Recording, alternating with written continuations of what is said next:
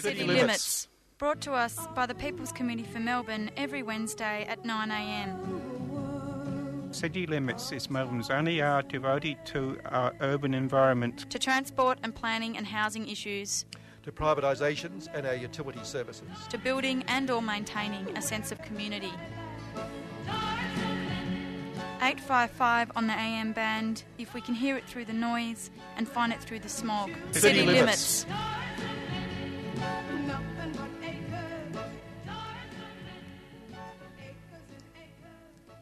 Okay, on the air, and uh, Meg Kimber over there desperately trying to swallow a mouthful of croissant at breakfast uh, before well, she comes to air. There you are. You know, I guess I, we could have just waited another couple of minutes and I could we have could just have. demolished that croissant. Yeah, you, could, well, you were anyway, I thought. Well, I pretty much was. I was worrying for the paper bag. um, I think I ate a little bit of that as well. All right, okay. I'm Kevin Healy, and uh, sometimes at night, of course, you do eat the glass when you have a drink as well when you're so desperate, but that's another question. Um, just a different thing. And it's the fourth Wednesday of the month, so we have no specific subject today, but in fact, we're going to be talking about climate change and we're going to be talking about um, housing and related issues, planning issues. And Mark Allen's just walked into the studio, which is, which is good because he said he'd be here about now, and he is. It's amazing. Uh, Mark, of course, a former co presenter of this program, but he's coming to talk about some climate issues. And I'll pour. Everyone want a cup of tea? Yes, thanks, Kevin. All yeses. Okay, I'll just send you. I won't, I won't put it. There's one, two, three. And I work my way back. Uno, due. I'll start talking Italian to show how clever I am. Tre. There we are. Um, and um, okay, so we're going to be talking about uh, Mark. You you are going to talk about climate issues, aren't you?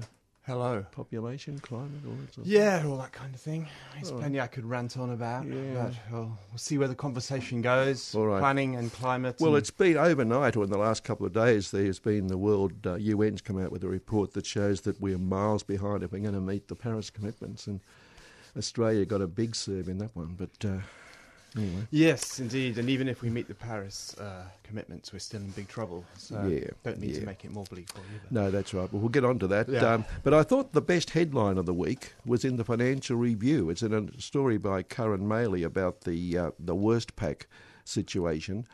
And the headline mm-hmm. is Westpac does the impossible, lowers bank's reputation more. That's a good headline. I like that one. Uh, which I did like. uh, Not a hint of irony in that. Oh no, no, no, no! I'm going to have a sip of tea now. Thank you for mm. the tea, by the way. That was a sip of irony, um, and um, I just thought we'd read out the because up till in fact on Monday um, the the CEO or the, the, the chairman of uh, Westpac, Lindsay Maxted, said Brian Hartzer's position would have to be looked at, but he didn't mention his own. And I thought, well, hang on, but you're the you're the chairman. Surely you must bear some responsibility. Anyway, by yesterday they'd both gone, although Lindsay won't go till next year sometime. He's stretching it out. Uh, but I just thought I'd mention them. Lindsay, of course, is he's ex KPMG and all that sort of stuff. He's he's involved in boards all over the place. He gets 668 grand a year, nearly 669, hmm. for just chairing meetings, turning up occasionally. I feel um, like I could do that job. Yes, the others on it. I mean, Hartzer himself gets five something million. The bloke who's going to be acting in his position, Peter King, he's, he's currently the chief financial officer. He gets two and a half mil, but that'll go up now, I guess. The rest of them, Ewen Crouch is chairman of the risk committee. Well, he did a terrific job. Um, he's the, the, the former Allen's chairman, and he gets 343 for sitting there, 344. Lindsay himself. Nerida Caesar is a director since September 17. She's former CEO of Equifax and Veda. She gets 253. Alison Deans, who is former CEO of eCorp, Hoyts and eBay, gets 297. Craig Dunn, director since 015, CEO of AMP, he gets 296. Anita Fung, who's a former CEO at HSBC in Hong Kong, gets 322. Steven Harker, the former CEO of Morgan Stanley, gets 135. Peter Marriott, director, um, he's former CFO of ANZ, he gets 323. Peter Nash, former KPMG head of audit, 265 and Margaret Seale, former MD of Random House, 136. So they're the people who um, who are responsible. Hmm. Yeah, Wow. nice little bunch. Yeah. It's a lot of money. It is a lot of money. Not yeah. I feel as though I've gone wrong in life. No, I'm only joking. for, for I just in a, think after a certain amount of money, you really don't need anymore. You- You really don't. you really You don't. don't. for sitting need in a You really don't. No, Yeah. on those boards and things. I I was on the roads. Whatever it was called board at one stage here in, in Victoria. I was the local government representative. Oh, yeah. It was a state body, and w- then you were paid for the meetings, which is incredible. Mm. And I, I, um, and we met. What we met half a day a month, effectively. They Mm. meet for half a day, then have this big lavish lunch, and I wouldn't go to the lunch. I'd, I'd just go go off back. But, but because I was then working for a federal MP, I was deemed to be a servant of the crown, so I didn't get paid. But all these people from the big companies who were there, and the big Mm. trucking companies, and all the rest in, involved in the road industry, were getting paid for going Yeah. to half a day a week. yeah, yeah. Mm. I mean, it's just bloody ridiculous. But anyway, the Herald Sun's come up with another big one. This is this one is one of the usual Herald Sun stories, but it's classic. This oh, it's another. It's typical. Uh, former Miss Universe Australia Francesca Hung is already party season planning. Isn't that wonderful? Mm, well, me too. The model is embracing the holiday spirit. She has just shot the, and then there's a lingerie company mentioned, Christmas campaign. There's a photo of her in one of the bras, which launched yesterday. This time of year is so special, and this campaign is about celebrating the season, spending time with family, parties, and catch ups with friends, she said. There's something for every woman out there. The pieces in this campaign are fun and vibrant, and I love how I feel when I wear them. We all want to feel great. Hung last year's Miss Universe, handed over the crown to someone else, a lawyer from Victoria. But there you are. Now that's not an ad, is it? No. Definitely not. And, No. I, and I, but I, as a male, and you're in the same boat here, Mark. We we cannot therefore enjoy celebrating the season, spending time with family, because we can't buy. We're not likely to buy anything at this lingerie shop, and we won't feel comfortable wearing them because we won't be wearing them. I have to admit, it's not my, my main aim to get some lingerie this Christmas. No, no. But without that, obviously, if you You're read not. that, Yeah, you're not enjoying the Christmas. not spirit. enjoying the Christmas. I'm not enjoying it. No, no. So we're all in trouble here, I think. We are. Yeah, Yeah. real trouble.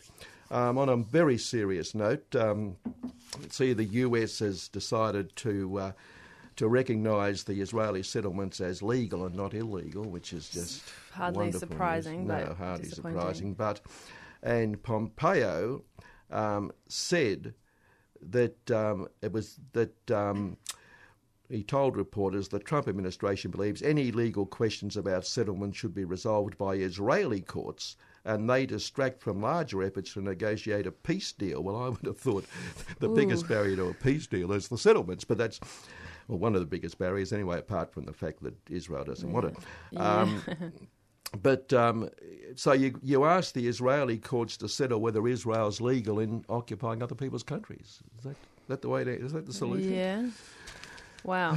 It's going well, isn't it? Yeah. Going real well. On that same man, um, not Pompeo, his, his boss, um, whom he kowtows to, um, the chief of the US Navy yesterday criticised Trump after being sacked in a dispute over a SEAL commander, etc. Now, uh, this this bloke resigned at least with some principle, because um, in fact a disciplinary mob had found this bloke guilty of war crimes uh, and um, he was um, he was demoted, etc. Much of it's great, isn't it? You go from whatever to whatever, the next rank down, then work your way back to it. But that's aside the point. But Trump has overthrown it. He reversed the demotion, and handed down, etc., and um, overthrew the decision of the of the board. And and so uh, this bloke at least resigned. But here's Trump condoning war crimes, of course, which brings us to our our mother country. And mm. just this week, ministers have denied a cover up of alleged war crimes involving the torture and murder of civilians by British soldiers in Iraq and Afghanistan. Military detectives have reportedly investigated a 2012 SAS raid in Helmand province. They're the ones who try and kill with a little finger, etc. Of course, they're wonderful people. Um, where three unarmed children and a young man were shot dead, as well as the alleged daily abuse of prisoners by the Black Watch Regiment in Basra and the total shooting of an Iraqi policeman in 03. And the story goes on, but of course, the um, it's a, it was exposed by BBC Panorama program. Uh, and the government, of course, is denying it all. But uh, here we are again with war crimes. And I think, you know, the fact that we were there in the first place, I heard I heard Blair coming out, you know, virtually denouncing the Labor Party this morning, um, and, uh, and saying neither party's any good in Britain at the moment. That sort of line. But here's a man who himself was a war criminal. I would have Absolutely, thought. Absolutely, um, yeah, yeah. And uh, people are still still talking to him and letting him have a have a say in something. Mm. Yeah. The other Herald Sun, that was a great comment. The other Herald, the other Herald Sun uh, piece this week. It's been really blowing up this thing out at uh, out at the uh, Casey Council about so-called um, corruption with a developer and certain councillors. But it's interesting because the councillors they mention only occasionally, only once I think, because he was a Liberal candidate and he got supported by the developer.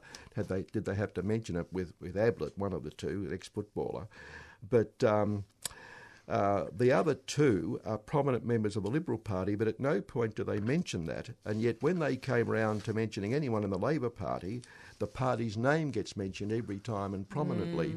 Mm. Um, and so um, there's a whole section here about the Labor Party and people there, and, and et cetera, et cetera. Uh, the developer saying Labor Party conduct, I'm not sure of the exact terminology, and opportunity for business people in 15 minutes, etc., etc. Uh, and so they're now building up to attacking the Labor Party over something that emanates from corruption that would seem to involve if there is corruption, which is alleged at this stage, I guess, um, involves mm. Liberal councillors. But the word Liberal rarely gets mentioned mm. in their stories, but Labor turn up and it's mentioned every. Not that I want to defend this government, but it's just the total mm. bias is unbelievable. Yeah, and that is not surprising at all. That's that's to be expected. Yeah, it's uh, quite depressing, really. Yeah. The, the other story, of course, that's been floating around and really taking over is the whole anti-Chinese thing going on, and it's just extraordinary. I mean, we've got our yeah. biggest trading partner. And again, I don't want to become a just for China necessarily, but but the, the one the one sided coverage given. Given mm. that no one else, and we have, I think we can all go back to the, the usual, the US, etc., but also other countries who invest here, who have an influence here. Uh, and I think it would be difficult to suggest the US doesn't, um, if it doesn't spy, it certainly has a lot of say in what we do here and understanding of what we do here. Mm. For sure. Um, but as soon as China does something, then it's uh, off they go. Mm. And, uh, and the US is even now in the in their own parliament and their own Congress have passed a bill threatening China over the Hong Kong situation, um, mm. which you know they're probably behind in some ways as well. Again, did, um, did you say the US have passed a bill? Yeah, in, about in Hong Con- Kong. Congress has passed a bill um, threatening China if it if it if it doesn't. Um, well, if it doesn't, I don't know what it's supposed to do, but uh, mm. if it doesn't anyway, do it. Uh, what they can threaten, I don't know. I suppose is only more trade sanctions unless they want to send an army in. That'd be a bit risky. Yeah. Mm. Well, yeah, it's pretty but tense it's, between America and. But it's so one, yeah, and so just well, it's tense between them and, and us because we're just following the Americans. Mm and it's just ridiculous. I mean, we, there are some sensible people saying we have to work out the way the relationship works, and it, you know, they are, and they keep using, of course, the fact that people are controlled by the Communist Party of China, you know, because it runs the show. But of course, it's Communist Party in name. I mean, it's it's a bigger capitalist country than we are, for mm. God's sake. Yeah. Mm. And by 2030, people are now predicting it's going to be the biggest economy in the world. Mm. Yeah. Um, and it, you know, to suggest it's a communist society is, is a joke. Yeah, absolutely. Mm. Yeah, um, but it it works for the neoliberals to keep maintaining that that sort of pretense that you know communism is an, a bad thing. A bad thing, you know, necessarily, you know. So yeah. Well, there's even one that's written by um, by a bloke, America, this comes out of America, this particular piece, but the headline is Time to Push Back on China Bullying. You know, the China bullying, for Christ's sake, the United States. It, what what are its sanctions if not bullying people anyway all over the place? Yeah, I mean, I mean, the U.S. government, um, you know, uh, like there's there's a war practicing you know they, they have their army on on australian soil and mm. um, you know there's oh, and just even culturally like sure and business wise like all so many of the businesses that australians give heaps of their money to like Amazon, for example, mm. or Facebook or Google or whatever, you know, like whoever's sort of harvesting our attention or our money mm. one way or another, are heaps, heap, most of them are American. Like, if, imagine if they were Chinese. Like it would be inconceivable. Indeed. Yeah, Indeed. um, but yeah. it's completely normal and um, and just the status quo. But Yeah. no, no one's examining it in that way. Like, is this is this a government that we want to follow? Like, Mm. and have having this like huge influence on our our society and our communities? Like, it's a good question to ask, but it's just already happened with America that, Mm. that we're going Mm. down that path of neoliberalism and and trickle down economies and yeah, this huge gap between the rich and the poor. That's right, and there's Yeah. obviously a difference also between good people doing it and bad people doing it. Like they they now criticise China for attempting to spy on Australia or even put someone into Parliament for God's sake. Um, so apparently, it was okay for us to bug, for instance, the um, the the cabinet room in East Timor. Yeah. Um, Mm, mm. It was all right for the US to bug um, to bug Angela Merkel's uh, office in, Mm. in Germany. That was that was good Mm. apparently, and that was that was for, that was for the cause of liberty, freedom, and democracy, and, and that makes it all right. Uh, the Yeah. American accent's out. Uh, okay, we'll be out from here on. After that ridiculous reaction, definitely. And I'm going to top up. I never want to top up a tea here at all. No. No, thank you. oh, what go on. Why not? Okay. what are all we drinking today, Kevin? We're drinking straight jasmine today. Thank you. It's very nice. Because I cleared it out last week to go to the market, I think it was, to go shopping. I took them out of my bag where I normally keep them, and only at the last minute I thought, hang on, there's no tea in that bag. I better. So I grabbed some jasmine. Um, there- there's also a story this week, and again, quite serious story about vaping, and I think we all question mark vaping and you know the so-called answer to nicotine addiction, but of course they're putting nicotine in them. Yes. Um, it's it's not legal, but it's going in there anyway. And, I thought uh, it was for nicotine. Isn't it to?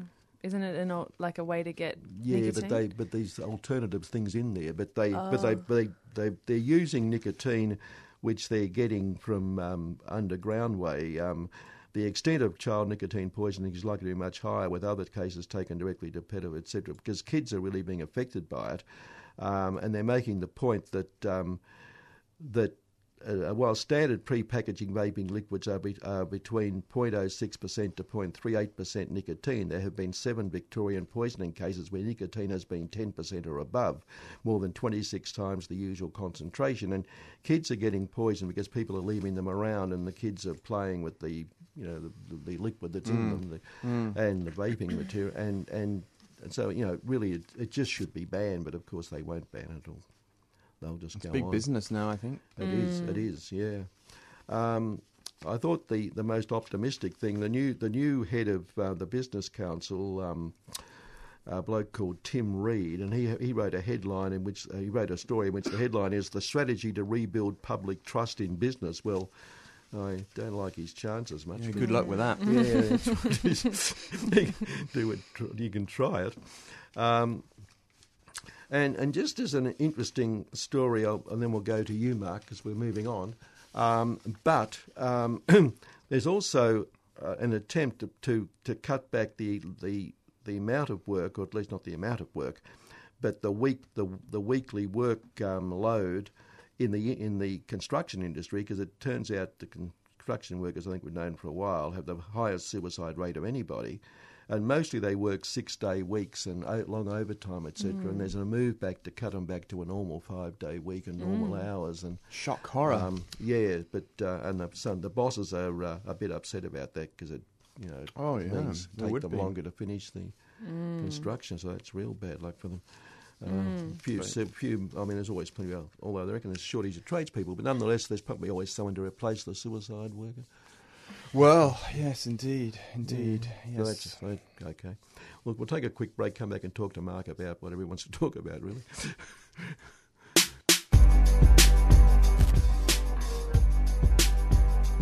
Tune in to Power from the Margins, 3CR's broadcast for International Day of People with Disability on 3rd of December. From 7am to 7pm, will feature BIPOC perspectives, live music, artists, and discussions. For details, visit 3cr.org.au forward slash Disability Day 2019.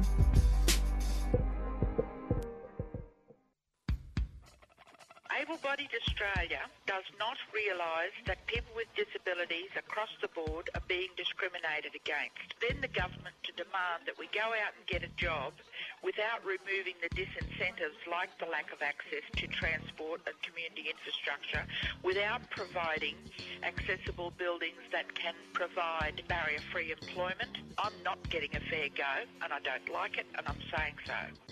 You're listening to 3CR, 855 on the AM dial.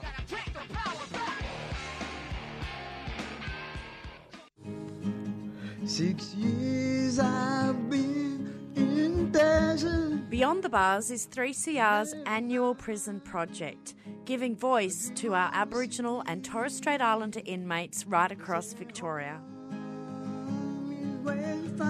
It's good to be here because uh, Aboriginal radio and um, you don't really get to do this much. Brings us all together. Time, you'll get your time to take that first step out that front door to freedom beyond these walls. Make sure and I just want to say thank you to all of you for giving us the opportunity to speak on air. The reason, the bigger the calling. Make your commitment and watch things unfold. And you can listen to audio from this year's broadcasts and previous years as well, online at any time just go to 3cr.org.au forward slash beyond the bars.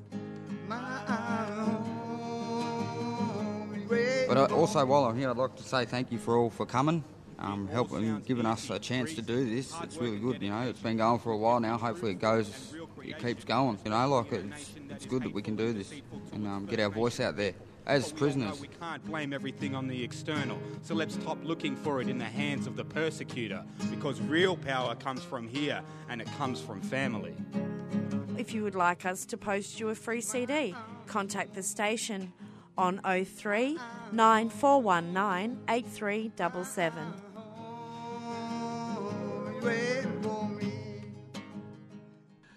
Okay, Mark, uh, you've come in. I just want to know there's just been something handed to me pointing out that for the past week or so, somewhere in the, uh, this is actually dated October, but nonetheless we've got it now. Um, the Victoria Police and the Defence Force had joint exercises about how to respond to domestic security incidents, and they practiced down in the Latrobe Valley at the Loy Yang Power Station. But the, when you bring in the, the military now into this as well, it's getting pretty frightening. We might mm. follow that up and do some more work on it. And what do they mean by domestic? Exactly. Well, um, exactly. Well, this exactly. this is my concern. Um, Mark, yeah, why are you here today? Come on. Well, let's let's that can be the segue into the conversation. That's right. this is one of my many concerns, but I feel as though you know, as the climate emergency progresses, and as more and more people wake up to the seriousness of the situation we're facing, we're going to see protests much larger than the ones we saw in the Spring Rebellion with Extinction Rebellion and the government must must know this. Mm. And the pathway that's happening is exactly what I anticipated. That the, the, the police will become increasingly militarized, and um, our freedoms are going to be curtailed, and we're going to move closer towards a, a fascist or some form of fascist society. I feel as though we're already on that path, and this is what worries me. I feel as though neoliberalism the, the, people who designed and carry out neoliberalism, that, that you know, those people are going to take us into another ism, but it will be it will be a, a, sort of a semi kind of fascist kind of society, and that's what we need to work towards preventing from happening. We need to get out there and let people know that there is another way that we can create another type of society that doesn't mean going further to the right and allowing those people who got us into the mess that we're in now to design us a, another kind of society, which is going to be in, in, many ways much much worse than it is now. Hmm. Yeah, cheerful start. That's mm. a cheerful start. Yeah. Do you, do you, want to develop on that? How we do that then? How do we get to that sort of society? Well, yeah, well, quite. Well, we we we need I to. I stopped do... having a sip of tea then, didn't I? oh, it's all right. I've got more more to come. we need to keep so as well as protests, we need to keep having those those conversations, and we need to get out and talk to people about the kind of world that we can create. Like so, um, Extinction Rebellion talk about citizens' assemblies as a way of getting people together to come up with ideas and share ideas and get knowledge from the best people in the area, people knowledge in their field, and and come up with solutions via citizens' assemblies. So a grassroots, localized based democracy, and I think the 2020s is going to be a time of intense change, intense crisis, but also great opportunity because we're in late stage capitalism now. This this this society we're in is going to crumble, and we need to make sure that some something better comes out of it, or at least die in trying to do it, you know. so um, mm. yeah, so the conversation cafe, citizens assemblies, but but creating an activism that that peels the onion back a layer into the way we behave and interact yeah, with each other. You're right, because. Um, it's coming up next year, or there's going to be a celebration for the 50th anniversary of the Vietnam moratorium, the first moratorium, and and that built up from an from an from an atmosphere in Australia where people who opposed the war were considered to be traitors in 1965 mm. to mm. mass anti-war movement by 70, 71, 72, mm. and um, and that built up because they developed local groups, and there yes. were local peace groups all over the place mm. who actually came together for the moratorium, but they met separately and they were they were building up in local communities, and that's how it built up. Yes, ex- exactly. Yeah. And look how quickly Extinction mm. Rebellion has grown in the space of a year. It started in, in, in well, the town where I was born in, in England, in, in Stroud, a small town in mm. England, and, and grew to a big global movement within le- less than 12 months because it, it, it, it really is a decentralized, sort of localized base. The downside of that is, of course, there's not much control in terms of people doing crazy things in the name of Extinction Rebellion, which is why a couple of their protests have been controversial and have got people offside. Some people with ideologies are, coming into Extinction Rebellion and trying to sort of make it about their ideology when Extinction Rebellion should always be about creating policies and ideas from the grassroots up via citizens' assemblies. Um, but that's inevitable, that will happen because that's the downside of, of a decentralized group Mm. And I think mm. people need to realize that with Extinction Rebellion, it is going to be imperfect. There are going to be people who do crazy things. It's the nature of the human race, it's the nature of a big movement. And it's important that we need to call that out and, and call Extinction Rebellion to account. But we also need to suck it up a bit and say, yeah, people are going to do some crazy things, but it doesn't mean to say that the movement is is completely bad. You know, mm. we need to look at the bigger picture here, which is we are in a major, major emergency. Mm. He's good. It's hyping me up. Well, just, well this will cheer you up no end as well. There's a new book coming out about climate yes. change, which um, and there's a letter urging people to donate to help it come out. Uh, from John Roskam, the executive director of the Institute of Public Affairs. Um, and and they've got a new book coming out, and you can donate, donate either 100, 200, 400, 1,000 or other, and it's called Climate Change the Facts 2020. Um, it should, should be a great read.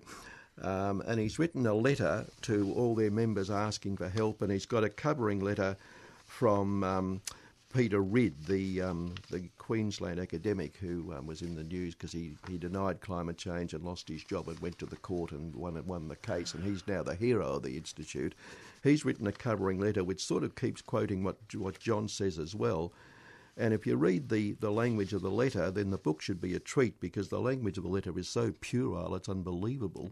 Oh, it's like writing to three year olds. Mm. Um, but um, uh, Jennifer Marohasy, her name is Dr. Jennifer Marohasy, Senior Fellow at the Institute of Public Affairs, has, um, which just reminded me I didn't say something earlier in the show, uh, Senior Fellow Institute of Public Affairs um, has edited it, and there's a number of writers, including Peter Ridd himself, and Peter calls her brilliant. So it should be a great read for you. Um, but um, he actually he actually says um, that um, we have to um, science has to be allowed to look at all sorts of things, and um, he says, despite all the obstacles we, we face, I'm incredibly optimistic about the future of science because to ask and inquire and wonder why things are the way they are is a fundamental part of the human condition. Well, it's that very point that he's denying, isn't it? Exactly. Yeah. This is why we need to have more grassroots workshops, conversation cafes, citizens' assemblies, so that we can teach people to, th- to, to think critically and to see through this this kind of thing and to let other people say well hang on a minute let's let's completely deconstruct this and, and show another view another perspective. Um, mm. because there are a lot of people with power and vested interests and money whose interested is to to push this their ideologies and they will they will they don't care. The power of ideology is so strong people would wipe the entire planet out rather than change their perspective. I yeah, mean, that and is if it costs money, it's worth working that out anyway. That's that's what they really. That's literally what they're saying. I mean, they, they don't put in those terms, but if you Mm. take it down to its literal meaning, that's what they're saying. Yeah. I didn't. but did have a, have a. I got diverted obviously at the start of the show, and that reminded me as I read that out. Uh, Dr. Kate Shaw from Melbourne. She's our next guest today. I Mm. should have mentioned that earlier. Um, and she's going to talk about housing and planning issues, etc. Mm. So we'll get onto that shortly. In fact, yeah. Okay, keep going. Uh, well, look, should I just raise with you then on that on that point? Uh, it's come out in the last couple of days. Um, the um, major fossil fuel producing countries, including Australia, are, are on track to mine and drill far more coal, oil, and gas than can be burned if governments across the world plan to keep their pledge to limit climate change, according to a new United Nations report. And this this includes uh, input from people at researchers at Cambridge and Melbourne here, uh, universities. Um, countries plan to produce 150% more coal in 2030 than would be consistent with limiting warming to 2 degrees, and 280% more than would be consistent with limiting warming to 1.5 degrees. It says other major international reports are focused on country specific, etc. But you know, it's, it's a frightening report that, and it, and, it, and it, Australia comes under very severe criticism in the report because of the fact that we're doing virtually nothing. Yeah, and there's a chance that we, you know, other countries could take trade away from Australia mm-hmm. in due course because of our inaction on climate change. But certainly, we're showing a massive lack of innovation. The rest of the world are starting to innovate.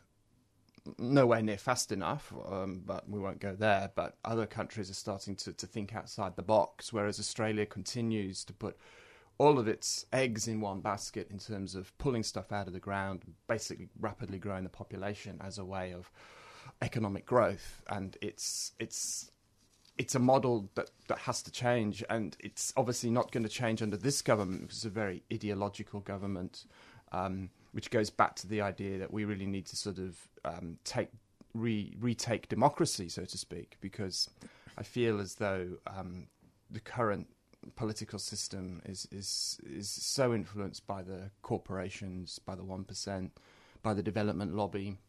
But Clive Palmer, for example, can influence elections. Um, so yeah, we we need a whole new a whole new approach, um, and it does have to be grassroots. I think. Right. Yes. Yeah. And, and related, another report's come out in, in the Lancet, the British medical magazine, which says as urban populations surge around the world, cities will struggle to keep residents safe from fast-growing heat risks, turbocharged by climate change.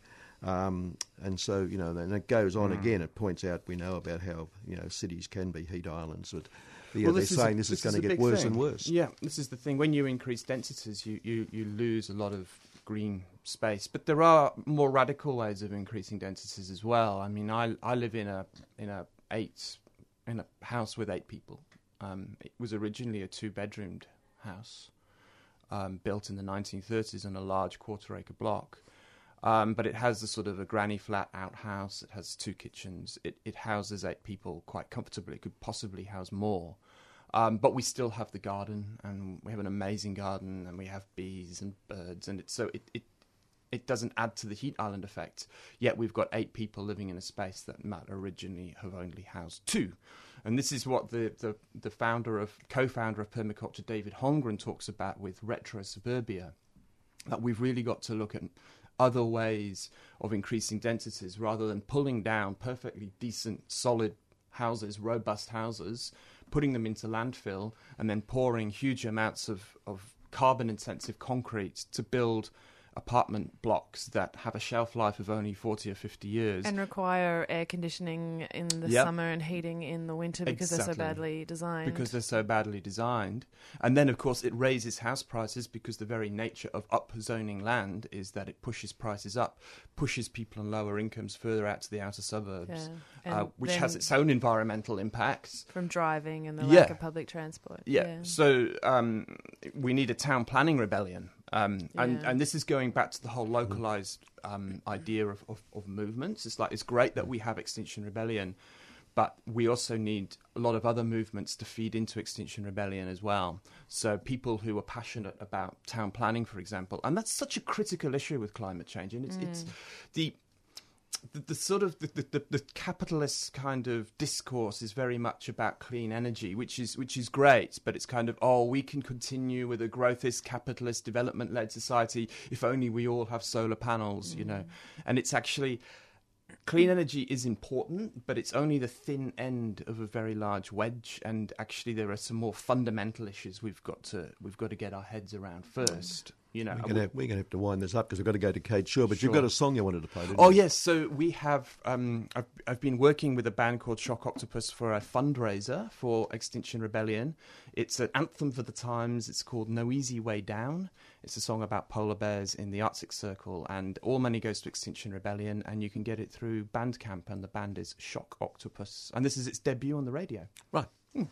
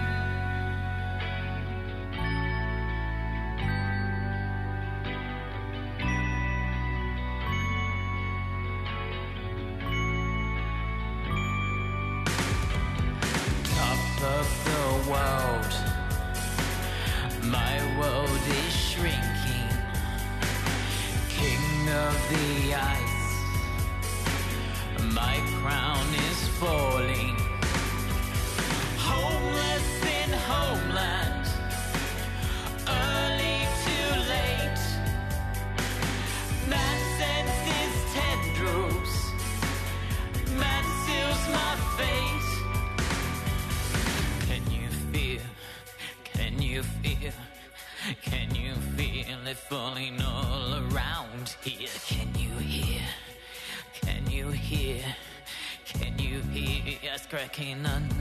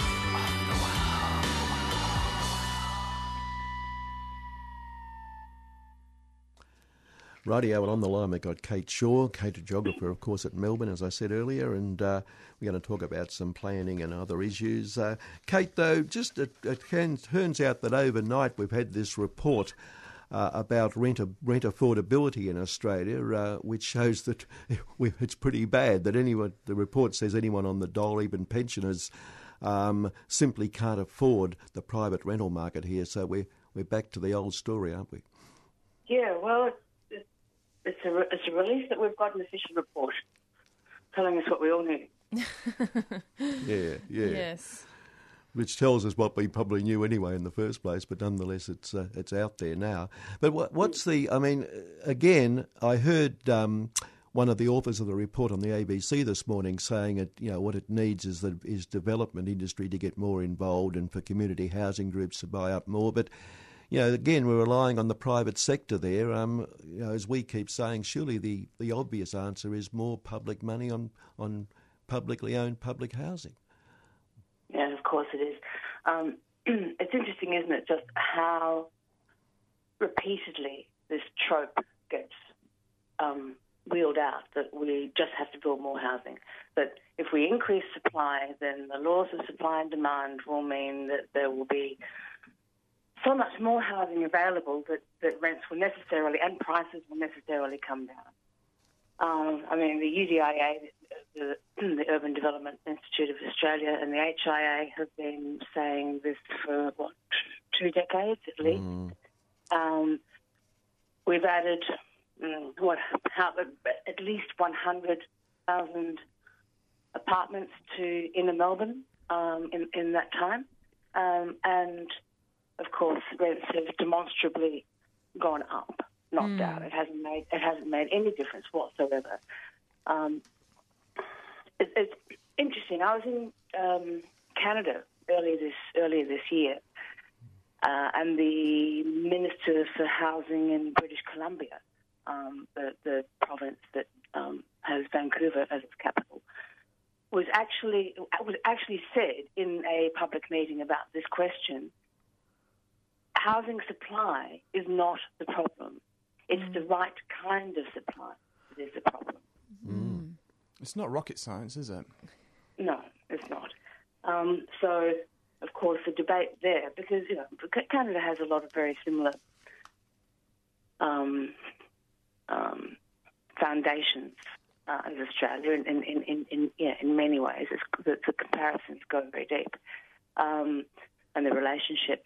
Uh, but certainly in housing, um, the, the, the, issues are, are exactly the same. Um, there are prices being driven up mainly by um, increased local and um, overseas demand for investment properties. Uh, and Vancouver, in particular, has a lot of investment apartments that are, um, that are quite condos that are quite clearly empty for you know a large part of the time. Um, and so the discussion there is is firmly fixed now on what kind of supply do we need to be creating. It's not about build more, but build the right kind. And and what what what do they identify as the right kind? And is it would it be the same for Melbourne? Because they're they're very similar cities in a way, but Vancouver's population is much smaller than Melbourne, isn't it? Uh, no, well, it's, it's three million. Oh, Um, right. Okay. Um, the, the the greater, you know, the greater metro- Right. metropolitan Yeah. Vancouver. Yep. Um, uh, what kind of supply? Well, I mean, it, it, uh, uh, social. They, they, the Canadians talk about social housing. Yeah. Um, so they do they do have state funded housing, and they have a whole lot of different kinds of um, community housing models. And um, cooperative mainly- housing, housing cooperatives. but lots of lots of co-ops. They Yeah. also have um, community housing associations that are associated with the with the city. Um, So, yeah, I mean, the the, the focus is now now, now that um, the British Columbia has a has a, um, a left government, uh, and the fact that Trudeau is is, um, is hanging on means that um, there's a great deal more public money going into housing, uh, which under the Harper years, uh, of course, federally um, conservative um, government um, didn't happen. Yeah. Uh, and just uh, back here with the sort of housing we, we need, but not getting perhaps, a story recently Plenary Group, Qualitas, and Capella Capital are competing in a Victorian housing tender worth up to an estimated 400 million that would allow commercial build to rent housing to be built alongside state owned social housing on public land. The three are part of a consortia that have submitted preliminary bids to redevelop housing on three existing public housing estates in Flemington, Prahran, and Brighton. Follows an earlier deal announced in March with developer MAB and housing provider Housing First to redevelop develop three estates in North Melbourne, Northcote, and Preston. And the, the list of the consortia shows each one also has a one has Mission Australia and one has HCL. These they're, they're you know their community or social housing providers. Um, but again, it's all this money which is in being involved with the public sector when surely directly spending it on public housing is, is again, it just just beats me all the time, Kate, why we can't see that. Mm. Even the language is interesting, isn't it? I mean, they, we, we, the government just does not talk about public housing anymore. No. It's all social housing. Um, and, and by that, of course, what they mean is non-government owned. Um, uh, and the stock transfers um, are, are um, hap- hap- happening at pace. In fact, it, it, it would appear that in, at Northcote and North and Walker Street, um, all of the publicly owned stock that is being demolished and replaced is going to be managed by a housing association um, or um, the, the, the, the I, I, I think the title transferred, uh, if not the management transferred. Uh, I mean, the, the, the, state government is very clearly in the um, business of, of, of, getting out of housing provision Mm-hmm. of any kind whatsoever. Yeah. Um, At the same time as recently it announced it wants to get rid of lots more public public land all over the place. Um, Yeah. much, much of which, again, are in ideal spots for public housing, like the, the private development I keep talking about near me at Jewell Station. I mean, an ideal spot on railway land for public housing, Yeah. and it's total private development. Yeah, absolutely. Um, and n- not, not. I mean, there, there was a. I'm sure you heard there was a. Um, I think Lydia Thorpe has been talking about it a lot. The uh, the, the the question of selling public land at the, at the time when state government is talking about negotiating some kind of treaty. Um, Hmm. uh, and while those discussions are going on, there really ought to be no public land sales whatsoever. Um, and and and and if we are if we are going to talk uh, uh, identify land surplus to public and in, indigenous um, use requirements, then yes, of course. Why are we not building public housing? The thing that, that, that flabbergasts me is that we have um, international financial bodies like the IMF and the World Bank now calling for greater expenditure um, on, fr- from from from neoliberal governments around the world, actually, because the impacts of small government and low spending are, are now well and truly being felt. So the Australian government and state governments are being exhorted to spend more on public infrastructure. Um, Julie Lawson, who some of you would know from, from way back, um, who does occasional work for AHURI, um, not that we can blame her for that, but uh, she does some very Just, just to explain, who is the Australian Housing and Urban Research Institute, just so Yeah. people who don't know. Yeah. yeah, yeah, yeah. which tends to focus on uh, more and more contortions and, and, and sort of twisted permutations of, of, of private funding for public housing. That's what they do.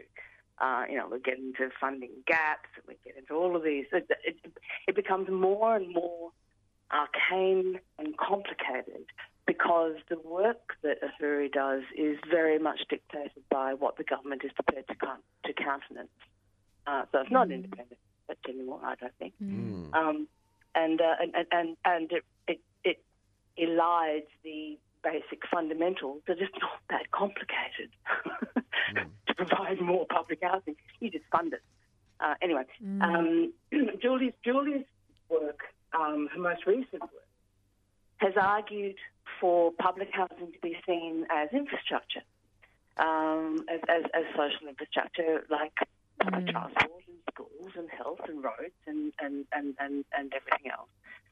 Um, and she says, why are we not treating um, public housing as the same kind of, um, you know, in, in that category that then would uh, not only justify massive outlay um, from the state government that would benefit the state and, and, and the federal government in all sorts of ways um, that we can measure um, qualitatively, uh, from people having housing and not and, and not being on the streets and not using services very heavily. Um, but but uh, it, it would it would also allow housing to be seen as a necessity rather than a, a welfare. Mm. Or a Um, right, in fact. Yes, indeed, indeed. Do you- Um, but but but it's it's it's ignored. Now, it was interesting. We were, I was at a forum some time ago when Julie was presenting the findings of her work, and there was a panel of people from the, largely the community housing sector, um, and they just ignored her her fundamental point Mm. uh, and kept on bringing it back to community housing provision. Of course, because community housing providers are invested in their own way. So, yeah, it's a very difficult um, argument to make. I mean, basically, we have 5% of the population in public housing, uh, 95 in the private market, and I guess about 5% of the people care. Yeah.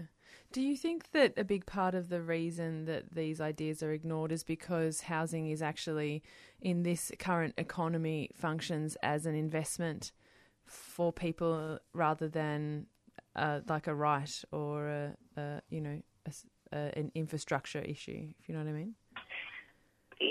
Yeah, of, of course. I, mean, I, I, I think th- those, those two questions are parallel. Uh, issues are parallel. Mm. That, that, I don't. I don't think that governments treat housing as something that they public housing is something that they don't want to be involved in because private housing can be seen as a commodity. But obviously, those two positions are, are, are highly compatible. Right.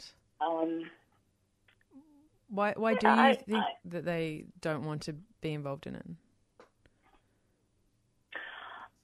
I think it is a, a, a, a hangover of neoliberal uh-huh. ideology that, that was instituted in Australia in the late 80s and early 90s. And no government has invested substantially hmm. in public housing since then. I mean, the No, major and, and the infrastructure debate raises that same problem that caused us to form the People's Committee for Melbourne all those years ago, Kate, in response to the urban, the corporate cowboys in the Committee for Melbourne running planning virtually in this seat. Because the, the calls for infrastructure are coming from the private sector, and they want infrastructure that's going to make money for them, but which won't necessarily be infrastructure that's, that's the best spending in terms of what community needs. Like they wouldn't see public housing as profitable infrastructure for them, so you won't get any. So we've still got the corporate cowboys running planning in many ways. That's right. Um, that, that's that's right, and, and and of course that's the argument to maintain um, state involvement. Um, I mean, particularly in, in the in the like the build to rent model. I mean, there there is an argument for build to rent.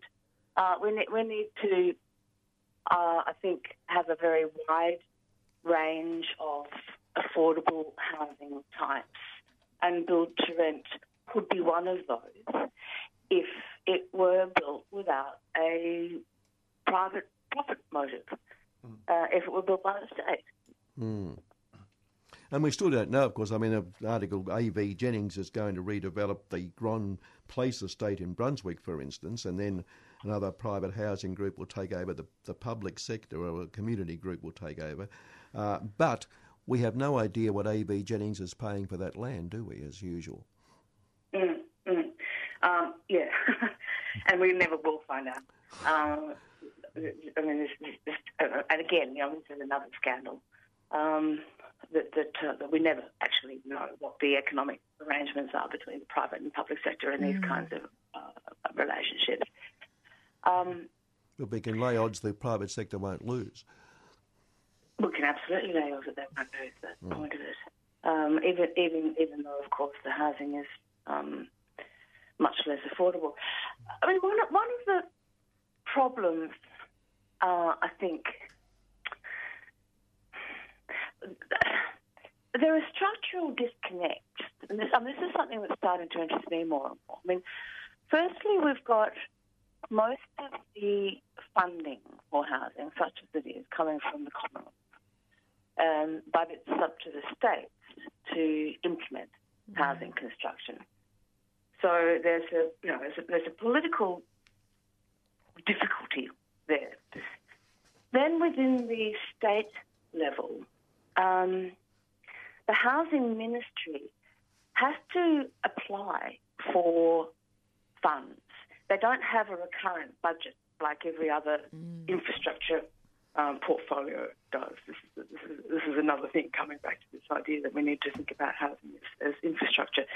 So, so, so, so the Minister for Housing, Dick Wynne, has to go to the Treasurer, Tim Pallas, to request funds for uh, whatever the state does.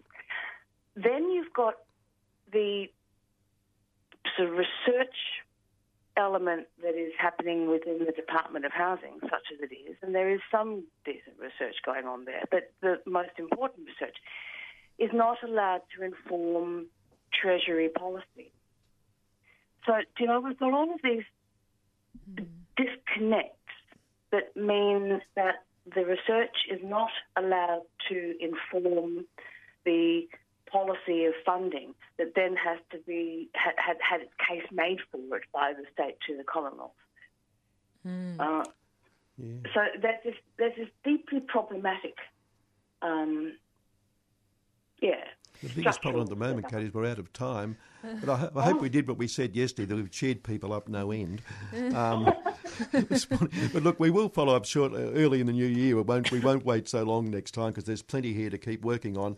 But a, a listener, Troy, has phoned in and says, Kevin and Kate, wanted to make sure you're aware that on the Victorian Parliament website there is currently an opportunity to make submissions to an inquiry into homelessness in Victoria if you Yeah, could I announce it, etc. So that's the people do go to that; they can make submissions on homelessness. So that's good news. Yeah, there's actually also a, uh, a consultation on um, um, uh, amendments to the uh, to, to the rent, to the Residential Tenancies Act. That's right. We Um, talked and- about we and- about and- that last week on the program actually Oh, with, with Shane McGrath. Yeah, yeah.